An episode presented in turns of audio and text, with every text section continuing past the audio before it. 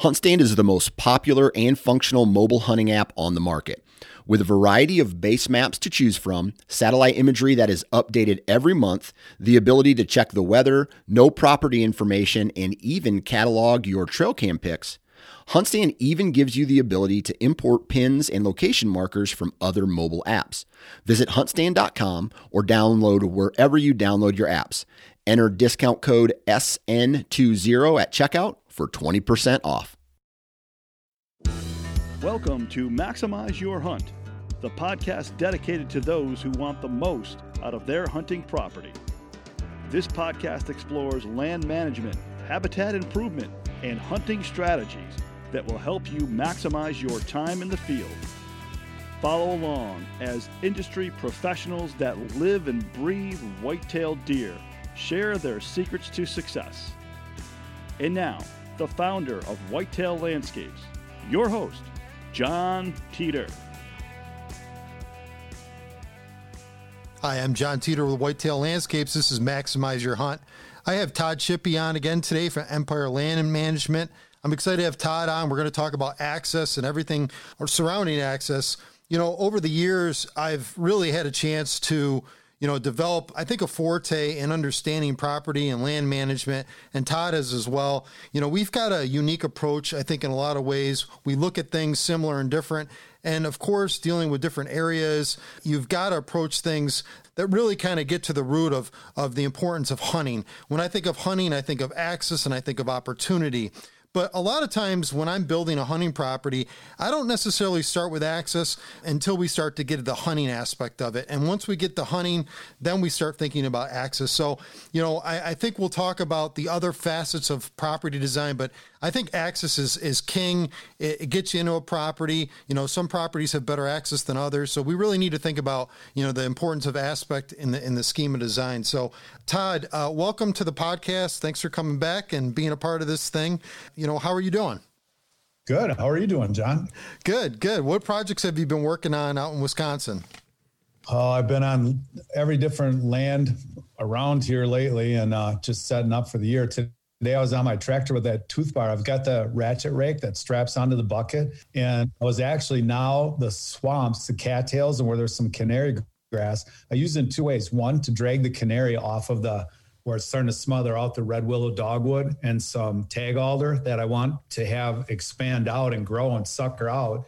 Canary grass, reed canary can smother that out. And additionally, I'm going to burn a section so right now, even though there's no way you could take a tractor in there, it's frozen and the snow melted the last couple of days. So I actually use that tooth rake, ratchet rake, to cut in a fire break around a big patch of cattails and then to rake some stuff away from some red osier dogwood. Interesting. The tag alder is just one of those plants that are, you know, in my opinion, one of the uh, I guess probably the best one of the best cover plants, especially in wetland areas. You just you you just take advantage of it. If you don't have it or not familiar with it, it just happens to be you know one of those just great plants. Uh, again, if you got it on your property, take advantage of it. So you're you're promoting it, of course, which I think that's a that's a good thing.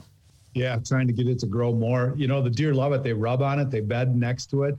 It forms a you know shrub carrs. Some of them are like huge one acre, two acre, three acre, and bigger shrub carrs is what they're referred to as.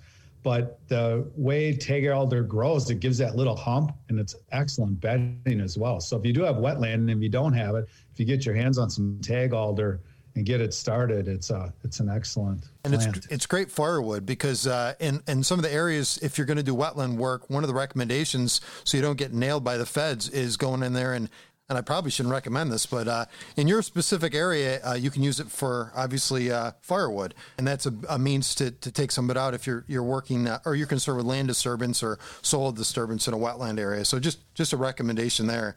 Hopefully, huh. they didn't get me in trouble with the feds. good idea. No, usually forestry mulcher this time of the year makes really good access trails through it. So yeah, if you can get away with that too, uh, that that's that's actually the best the best option access is is really one of those things that you know, as I said earlier in the intro, you know, when we're focusing on access, a lot of times, you know, you have limited access. Maybe you have access from one side.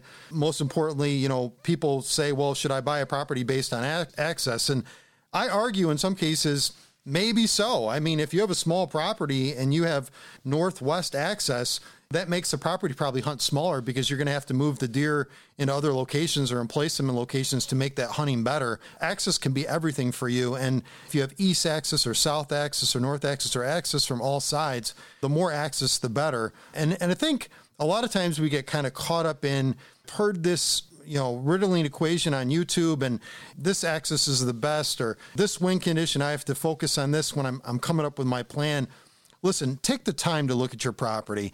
Take the time to look at a property you're going to purchase and think about, you know, what's the negatives. If access is a negative, it may not be the right property to purchase. And we're going to come up with, uh, I think, in this discussion, a, a, bunch of options for you. You know, Todd's done a, a, probably a lot more than I have, coming up with access plans and and developing strategies to get you know his guys in and out or his hunters in and out without you know being detected. And there's a lot of strategies to get in and out of these spots and i always think of number one i think a sound depend, depending on you know the type of you know commotion that you make going in. I think of scent you know are you leaving scent behind or you're blowing your scent in an area? And lastly sight the limiting the the sight aspect of it. Those are pretty much the the focus points that kind of drive okay what's the strategy? So todd just kind of laying it on you know, maybe let's talk a property that you've worked on recently and some of the, you know, your equation of success of coming up with great access for an individual land client of yours. You know, I'm glad that you brought up access to, is paramount when you're looking at a piece of property. And a lot of you and I have talked about this in the past. A lot of people will say it's the only thing, it's the main thing is access, always access first. And you also, when you're looking at a property, access to what? So a lot of times the property you can build access, you can use terrain, you can use some of the things that we talked about earlier, a bulldozer to make a berm, uh, trenching, but the property has to have bedding and it has to has a, an area that they can transition from bedding into into the food that you can intercept them on. So to me, I like to build the interior of a property and then we'll talk about access after that. So it can be if it's barren and there's no way to get out of your car without all seeing white tails taken off the other direction, um, then obviously correct. Like you and I said, you can't just solely go off access and it has to be access to something. And sometimes you have to build the something first. That being said, there's a couple different options for access that are that we know about and we talk about all the time and anybody that studies this at all knows so number one being switchgrass that works great. Takes two to three years to really get it established, and then it's got to be mowed or burned to maintain it. So there's some pros and cons with switchgrass. You can use something that's quicker, like Conceal from Whitetail Institute or Plot Screen from another company or Egyptian wheat, which grows right away, but it takes till the end of summer before it reaches its full height. So in the meantime, any improvements you're doing, deer are watching you walk in and out and can develop watching for those things from their bedding areas, watching for that access from their bedding areas, even though it's going to be somewhat hidden. Additionally, you can hinge cut trees, drop trees if you're in a wooded area. I know that that's a way to uh, block your act, uh, block deer from seeing you for your access by hinge cutting. Especially if it's pines, people say, "Well, pines are no good for hinge cutting." Well, lay them down with the needles on in a row, and you've got a really nice screen to get into an area secretly. Um, and usually, the way pines are planted, you can drop them right on top of there as it starts to crush down in a couple of years. Yeah, and that's a good point. I saw a post, I think, yesterday on Facebook. I don't pay too much attention to these things, but I saw somebody had made a statement like, You're hinge cutting pines?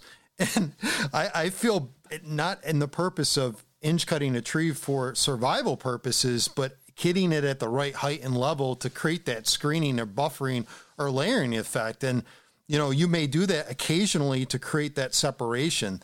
You know, and I think the one thing that I, recognize is even when I'm building shelter belts, or in this case where I'm I'm working in very steep terrain settings, and I've been working in saddles and trying to make sure the deer aren't going down these saddles. I'll actually create parallel trails to the saddles with hinge cutting that's dense and height enough where I'm creating this basically little compartment that I travel up through. Now, along that compartment, I take snow fence, like the orange snow fence you can buy really cheap. And you can, I, I set it up so it's like fencing. So I create a, cut a little door in it and I open it up and I go through and I close the door. And you create multitude of those as you go up kind of in this low spot into a terrain setting, which you're hunting a bench, maybe you're hunting the t- you know the top of a, a, a mountaintop or hilltop, and you're connecting the dots between two bedding areas, and you're hunting in the, the transition there. So I'm creating an off limits area for deer in a saddle. A lot of people think of saddles for hunting purposes, and I'm thinking them specifically for access purposes. And, and why I say that is saddles tend to be a compression point with air, and air flows very erratically up and down those saddle points. They use them as a scent checking location. So if I can get them off those locations and I can use as an access point, the one thing is the, the trick here is to make the sides of that buffer zone that are traveling parallel, hinge cutting those trees, making it not hospitable to deer. Because a lot of times, if the steepness is great enough, they won't bed in those areas. So you're gonna, if there's like, let's say there's a flat spot adjacent to one of those, I'll dump rocks in it. I'll dump any debris I can in that just to make sure they're not bedding some distance away. And that distance. That distance that we're talking about is, is really, really critical of where those deer are residing, like Todd said earlier, where are they residing in relationship to your access point? And that's, that's something we can hit on in a little bit. John, that's a brilliant idea to, because that's part of the problem is you cut in access trails and deer being lazy, they use them and that's counterproductive to what we're trying to do. That's a brilliant idea to put fencing across it with a little gate that you can open, but it inhibits or, or makes the deer not want to use it as much. That's a great idea. It's it's something I did a few years ago. I work a lot of like very sloped areas, you know, they they may be 15, 20 degrees, you know, 30 degrees and you, are dealing with these like mountainous areas. I, I was just just got back from Vermont. I was working on a property out there, and you know you're dealing with these very steep terrain settings, you know, across these landscapes, and you got to come up with a lot of different concepts. That's that's one that I use quite a bit. And interior to that, you want to have a lot of trail systems for the deer that they're going to leverage. So they're not as interested in, in the trail system that, that you you kind of come up with in, in that in that landscape setting. And if you can, when I create those trails through a wooded area like you're talking about, or with the saddles and benches, we have we call them kettles here, Kettle Moraine National uh, State Forest here. The ones that we use for access, if you make them, and this is something that can be used in different applications. But keep in mind that deer don't like perfectly straight trails with brush on each side because they're predator traps. So when they get in there, a coyote can run them or any kind of predator can get in. They like it to be crooked trails that they go down, they feel safer on them where they can't be run down. You bring up a good point, which is, has nothing to do with access, and I'll, I'll take it this on a tangent for a second. And, then, and you know, these these traps that you're talking about, where you know predator dens, or you know, they make the deer claustrophobic, so to speak.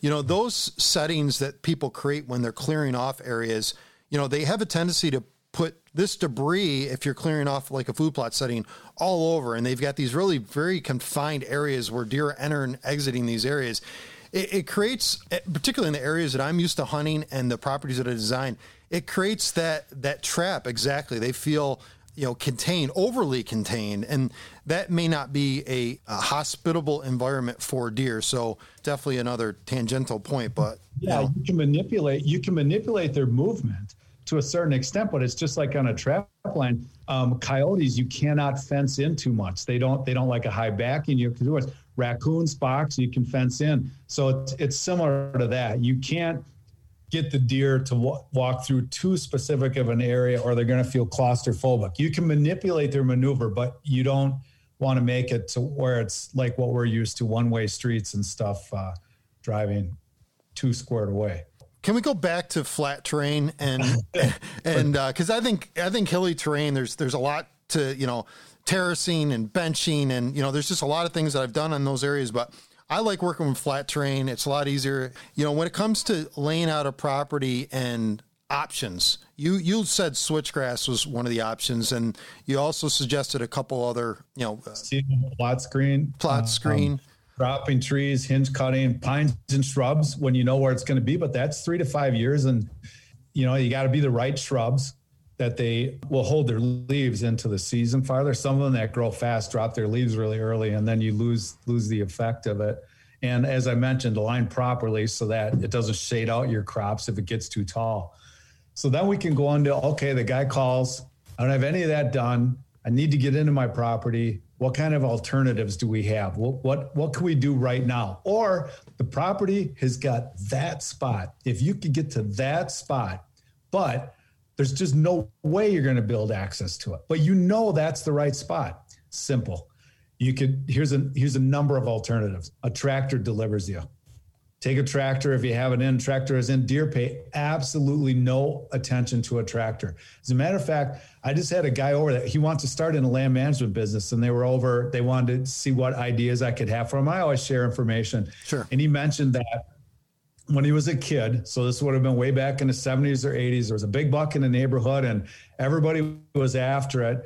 And his dad said, every time I go out and spread manure, that deer's standing out in the field. So he got on his, he, he said, Dad, I'll spread manure tonight. He took the manure spreader out. That, that big buck stood right there. He got out of it, started scraping the manure, and then took his gun and shot it. Now, I'm not saying that's ethical, and the guy didn't think it was nowadays either, but it just shows you how unafraid they are of a tractor and many times an ATV. So you can have your son, your wife, um, somebody drop you off of the ATV and then just drive right back out of the property and put the AV on trailer and leave, or put the ATV on a trailer and leave, or put it back in the garage. The tractor, the same thing. The tractor's a stop. You jump off, you make a big loop, and away you go. Todd, one thing I, I, I wonder, and just this is just one of these tactics. So, tractor to me is associated with a positive uh, stimuli, right? It, you know, the tractor is is ever present on the landscape you know, a truck may be similar to that. An ATV may or may not be similar to that. I, I, would say, like in some of the areas that I'm hunting or used to being involved with with other individuals, use of ATV to the tree stand, you know, hunting right off it. You know, the deer kind of build, you know, knowledge base. You know, their their cognitive ability is is there to some degree. You know, neurotically they recognize a negative stimuli, which that specifically is sometimes. Eh, I can think of a, a few guys that I've hunted with over the years that have used those devices and shot deer out of them. And of course, you know, they go from a positive to a negative. You know, they're they're used to that tractor device on the landscape, and all of a sudden now that's a shooting vehicle that that comes yeah. at them. So you know, it's kind of that negative stimuli piece of it. And then the other thing I or I, I hadn't mentioned, but you know, these standard movements. So if there's consistent movement across the road or s- consistent movement across a terrain feature, and that movement is ever present, it may not even matter what the vehicle is. They're so used to vehicles being consistently down that road path that maybe a drop off location makes sense. You may not use that ATV to get deep into the property because that's not where it's that's not commonplace. That's not where it normally is. I, I think additionally is the key is the vehicle has to leave. So even if it is something that they they decide is nefarious activity or threatening activity, as long as it leaves, it's all good it can't you can't drive it to your stand leave it there or drive a tractor and leave it there. It's drive in you dropped off and that tractor just continues and goes right back out or the atv just continues as you slide off of it. I mean i've already been on my property on atv when my kids are little and you turn around a deer is standing and you can go you go by it without stopping. So you're right though if you start shooting off of it or you do that you're going to train them in a hurry. Pavlov's mule they're going to take off. So tractor, ATV, two in, one out. If uh, you know how many times you're walking through the woods and you see a deer, and if you stop, it takes off. But if you keep walking, no problem. So frequently, if you don't have access, you don't have a tractor, or you don't have ATV access.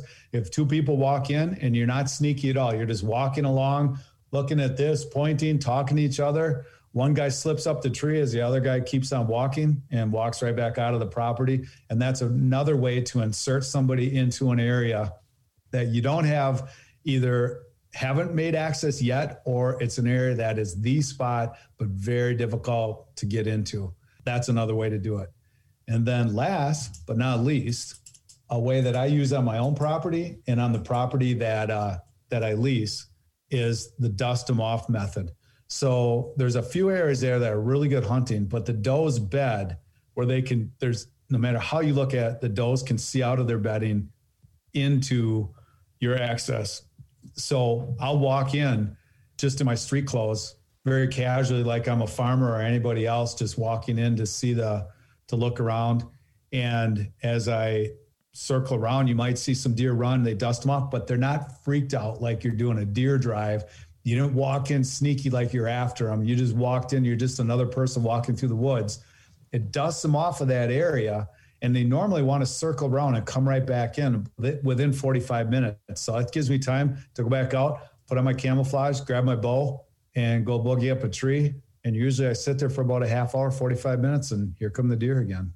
I, I, like that idea. I think from a design standpoint, and again, we're talking about access, but from a design standpoint, one of the strategies I have is, you know, multiple layers of bedding. We've kind of talked about that a little bit before, but you've got these bedding pools. Essentially, they go from one to the other, and you're if you're going to blow them out of that area, you've got kind of a buffer between you and the deer. Uh, potentially, and then from that point, you've got another layered bedding area, and it just gives them options so they don't necessarily, you know, blow out of the country.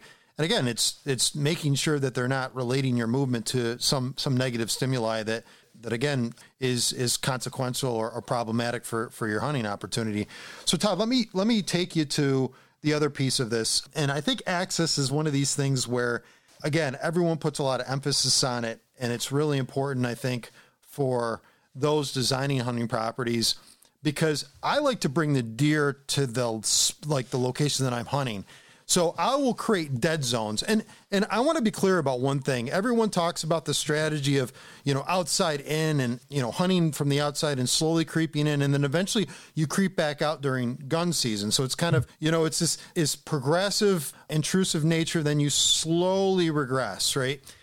I go in to make kill decisions when a deer I believe is ready to be taken in a specific area. I, I don't have a large piece of land and I have limited access. I have access from the east side, which is a good thing. What I've had to do as a result of having limited access is to create a lot of dead zones. So I said earlier, I lose a lot of space as a result of that. So if you have 50 acres, now you're going to have to cut off chunks of it and you're going to have to make those, you know, not hospitable to deer. So those areas now become wasted space, right? So when you're buying a piece of property, there may be only be you know, out of 50 acres, 30 of those may be huntable now. And uh, likely I'm only going to hunt maybe a, a, small percentage of that because a remainder I'm leaving, you know, to the deer for that matter. So in this example, when you're talking about property layout and bringing deer to you, what do you like to do? How do you set the trap? Because I think that's really something people pay attention to is how do you bring deer to you? Well, obviously, I mean, you you I do the funnels towards the interior for just t- talking about a generic piece of property, say rectangular shaped or square shaped, access is usually on the sides. And I try to establish the, the bedding in the middle and the transitions in between that and the food plots from there. So you get them as deep as you can. And then as it comes out, I'll have another bedding and another zone that they have to go through. And the more you can do that, the more daylight activity they spend on your property before they get to the next property and the more amount of time that they're disturbed, they don't completely leave the property because they know just a couple levels back, they're solid safe again. I think that's a good point to make. You've kind of got this, like I said earlier, you've got this stage bedding throughout. Now, you gave some examples earlier about leaf drop and worrying about that either in field settings and in this case, it could be on the edge of a field or it could be within the interior because you're hunting within the interior of the property. And maybe interior, we're only talking 50, 70, 100 yards. You're not getting as deep as you, you might be in, in other cases. What type of species are you, you thinking from a shrubbery standpoint? Anything just stick out in your mind? Something that, you know, maybe this is a good species that has uh, a later leaf drop, or um, it's maybe more apicorn. It's got more structure to it, so it hides you behind. Anything stands out to you, maybe in drier settings? Well, a lot of silver maple hold their leaves here till really late. They're good hinge trees and they hold their leaves really late. Additionally, some of the swamp white oak will hold their leaves really late. And those are the acorns I'll harvest and grow oak trees the next year with because it's a, it's one that's holding its leaves really well. The ones that don't hold leaves well are box elder, decent tree for hinging, decent tree for very early, but they drop their leaves really early. Additionally, honeysuckle is one that comes up early. It's really nice, but it drops its leaves right away. Sumac drops its leaves, probably the first ones that turn in early August and drop their leaves. Plum thickets, really good, really good for wildlife, really good habitat, but they drop their leaves really early. So the when I want something that's going to hold its leaves, and, and I know it's a tree that the DNR hates and it's considered invasive, everything, but buckthorn. I don't mind buckthorn for hinge cutting. It holds its leaves into November. You can lay it down, it, it suckers right back up again. You can lay it down again. And I really don't feel it's that invasive if the soil's not disturbed. Those are just off the top of my head, some of them that that I like and that hold their hold their leaves really well. All right, so I want to give another suggestion, and this is the concept of layering these specific access routes. And I'm actually going to use my own property. So I create dead zones with switchgrass, and switchgrass to me is not necessarily a form of Uh, it's not a tool that I use for bedding purposes. I may use it for segregation purposes, but it's typically I use it for buffering zones. I also use sorghum sudan grass, which is not really an edible plant. It grows really well. I, I plant it late in July. It's an annual, and that's another screening tool. And then I also use willows. I'm not going to get into specific varieties. Some are edible, some are not edible, but varieties of willow screening. And then in some cases, I will add an evergreen component of it. That's location specific, spacing specific.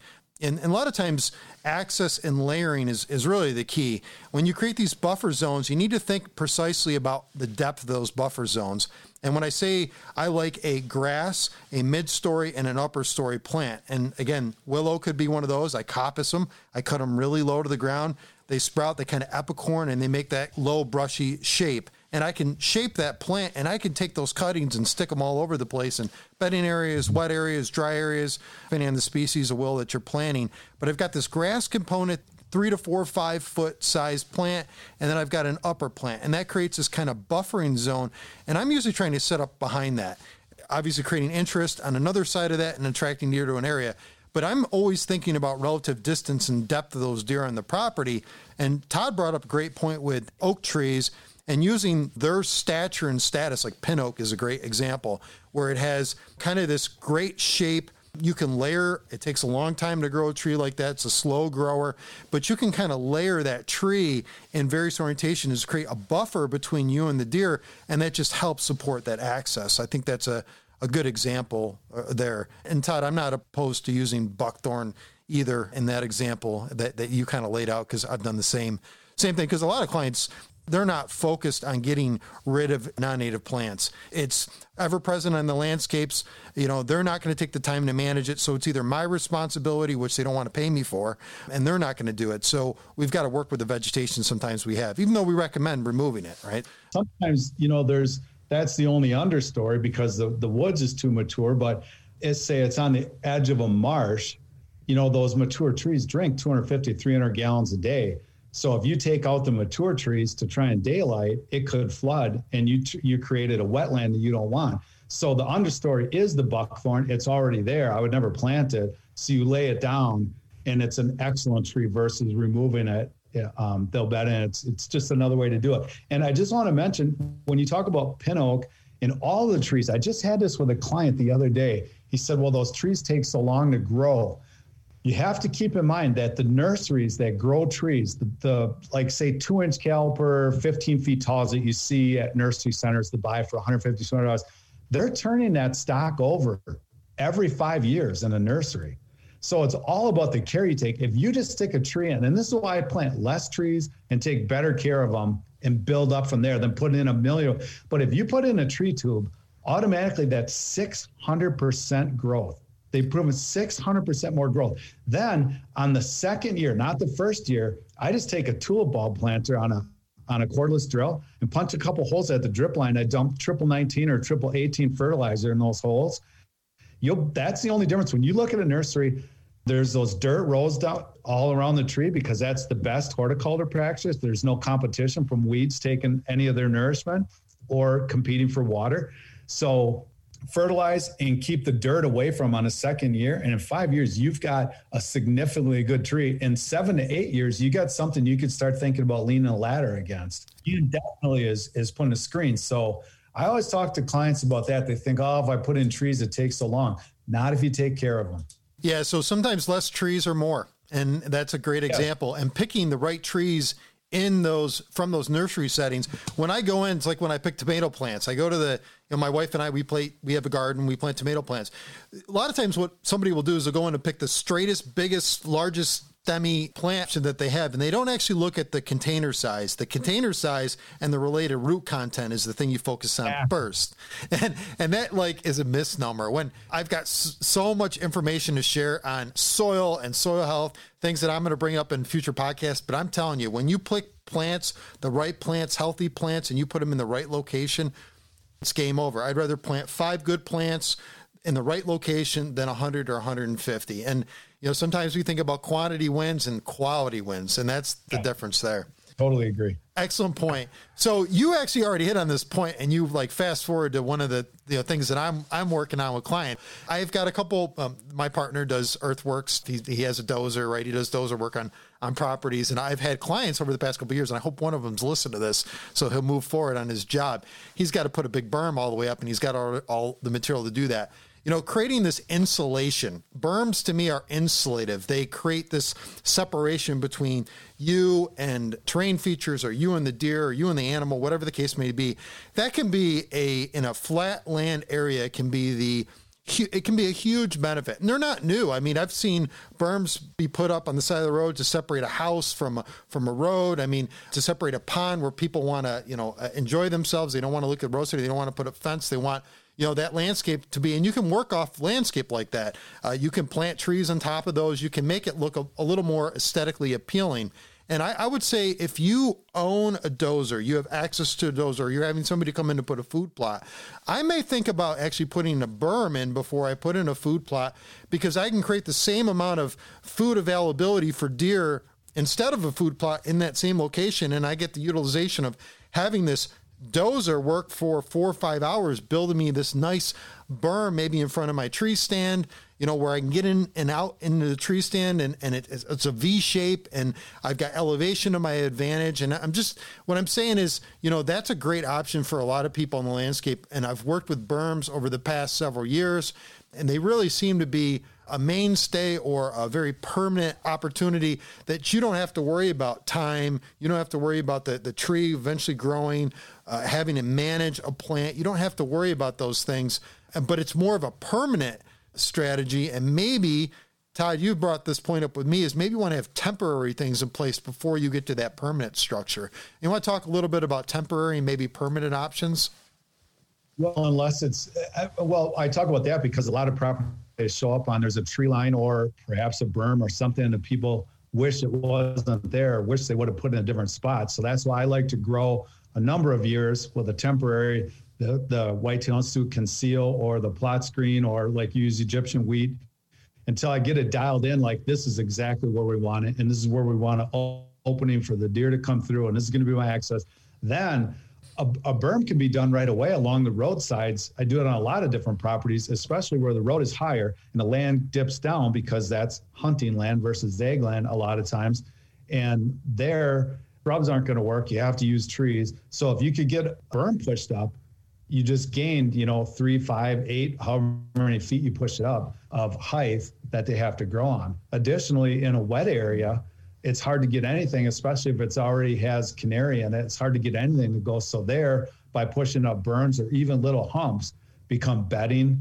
I go back in cattail swamps all the time, and I'll use my tractor, or we'll use something else to push up a buck bed of some sort. You know, it just has to be five by eight feet tall, and sometimes I stick on a tree on it, and sometimes I don't. But those becomes those little elevations are just like uh, muskrat houses that deer like to lay on top of. Artificial muskrat house in a sense um, works really slick.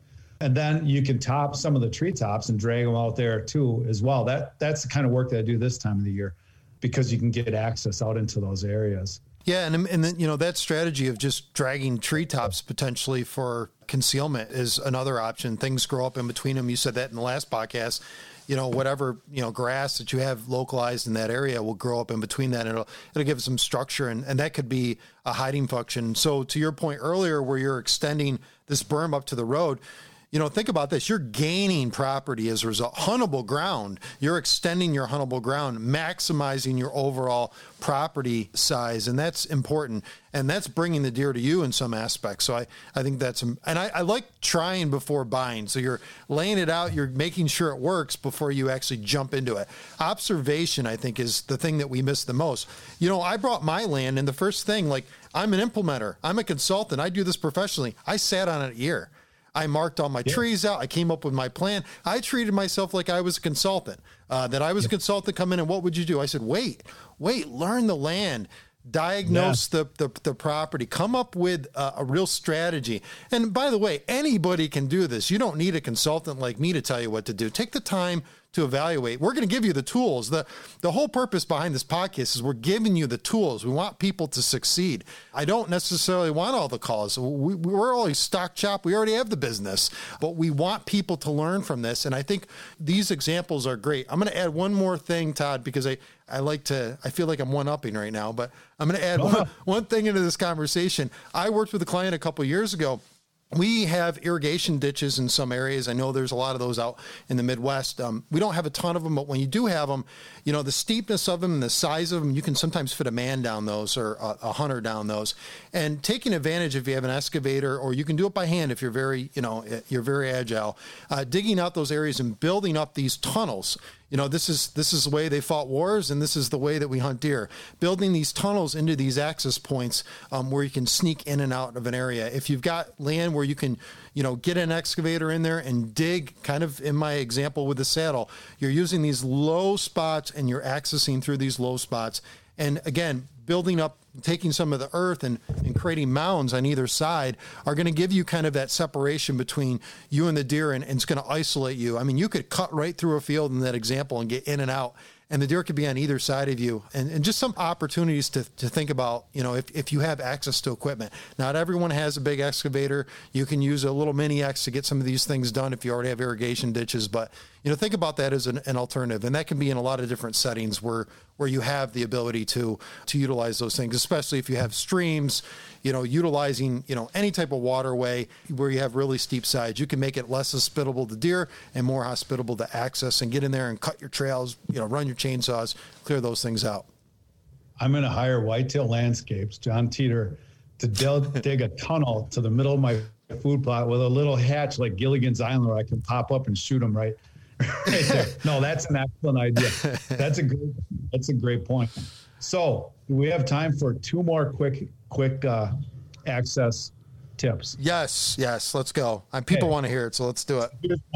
Walk, you're walking in. I always have when you're going in in the dark and you're going down your trail, and maybe leaves fell, and now it's crunchy, or some sticks fell on after a windstorm, and it's getting crunchy, and your trail's not cleaned as you like. Instead of going with a blower, always have a turkey call and if you snap or you're making some noise, you everybody knows you wouldn't walk with the same cadence, a human cadence. You try to take two or three steps, just like a deer or a raccoon or something going through the woods is, does uh, squirrel, and then you can putt a couple times on a turkey call, make them think that oh, there's just some turkeys going through there. Or I will. I've already taken a grunt in a can and actually run a few steps, grunt, call, uh, can and then get up in the tree. And it actually attracts deer to the noise instead of scaring them away from the noise. Um, they think there's some commotion going on over there during the rut. You'll have deer come walking in right afterwards. And then last but not least here's one of the things i really wanted to get in as a tip during this this podcast because it works really good for clients that have cabins that are in a remote area that they're not normally there. They just drive up there for the weekend or they're up there for the week during the rut. There's not normally neighbors or people around. I've done this for a number of clients and it works excellent. Um, if they can hang a radio outside under the eaves and turn it up to pretty good volume and just let it run the whole time, then that it has people talking and it has uh, cars going and motors running and, and music playing. And it gets the deer to just realize that there's just always a commotion there. The hunt's not over as soon as you unchain the gate and drive in. And every deer there knows suddenly there's people there. And the mature bucks automatically are going nocturnal. They're not going to come out right away. But this way you leave. And it takes a couple weeks and they just get it's just the the drone of human activity, no different than hunting next to a subdivision or hunting where there's a active farm where there's a lot more human activity that the deer learn to tolerate. You can kind of condition the northern deer or the remote deer the same way with that trick. It's uh, and I know you had a trick similar to that that somebody does to kind of condition the deer so that it's not an instant cue that there's suddenly people here and the only time they're here is they're hunting me. Yeah, I had a client uh, several years. I love this. Like this, this is like the tactic that people don't think about. Your example is awesome. Running a radio, turning it up.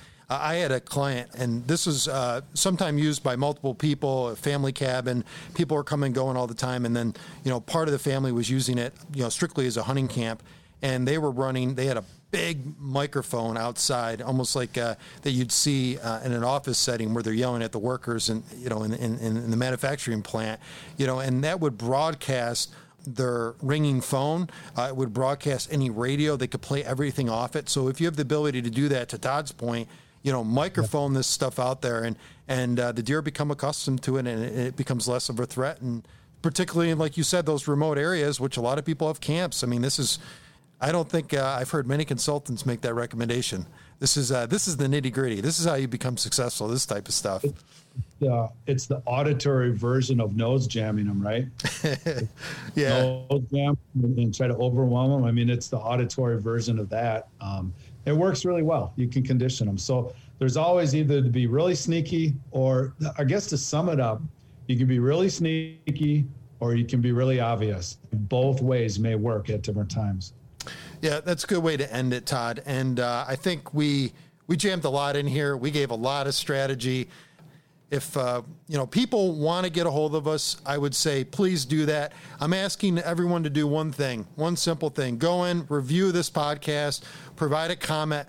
I really appreciate this. We're doing this to help educate the, the public, the people that want to hunt deer, that want to be strategic, that want to improve their property, that may not be willing or able to hire a consultant. That's the whole purpose behind this. We've got a lot of experts on this podcast, and I, I truly love, you know, doing this thing. I'm doing this because I want to give back. Todd wants to give back. You know, we want to be part of the community that, that's willing to share and educate those around us. So thanks for following, Todd. Thanks for being on the podcast today. We'll catch you again. Thanks, John. Take care.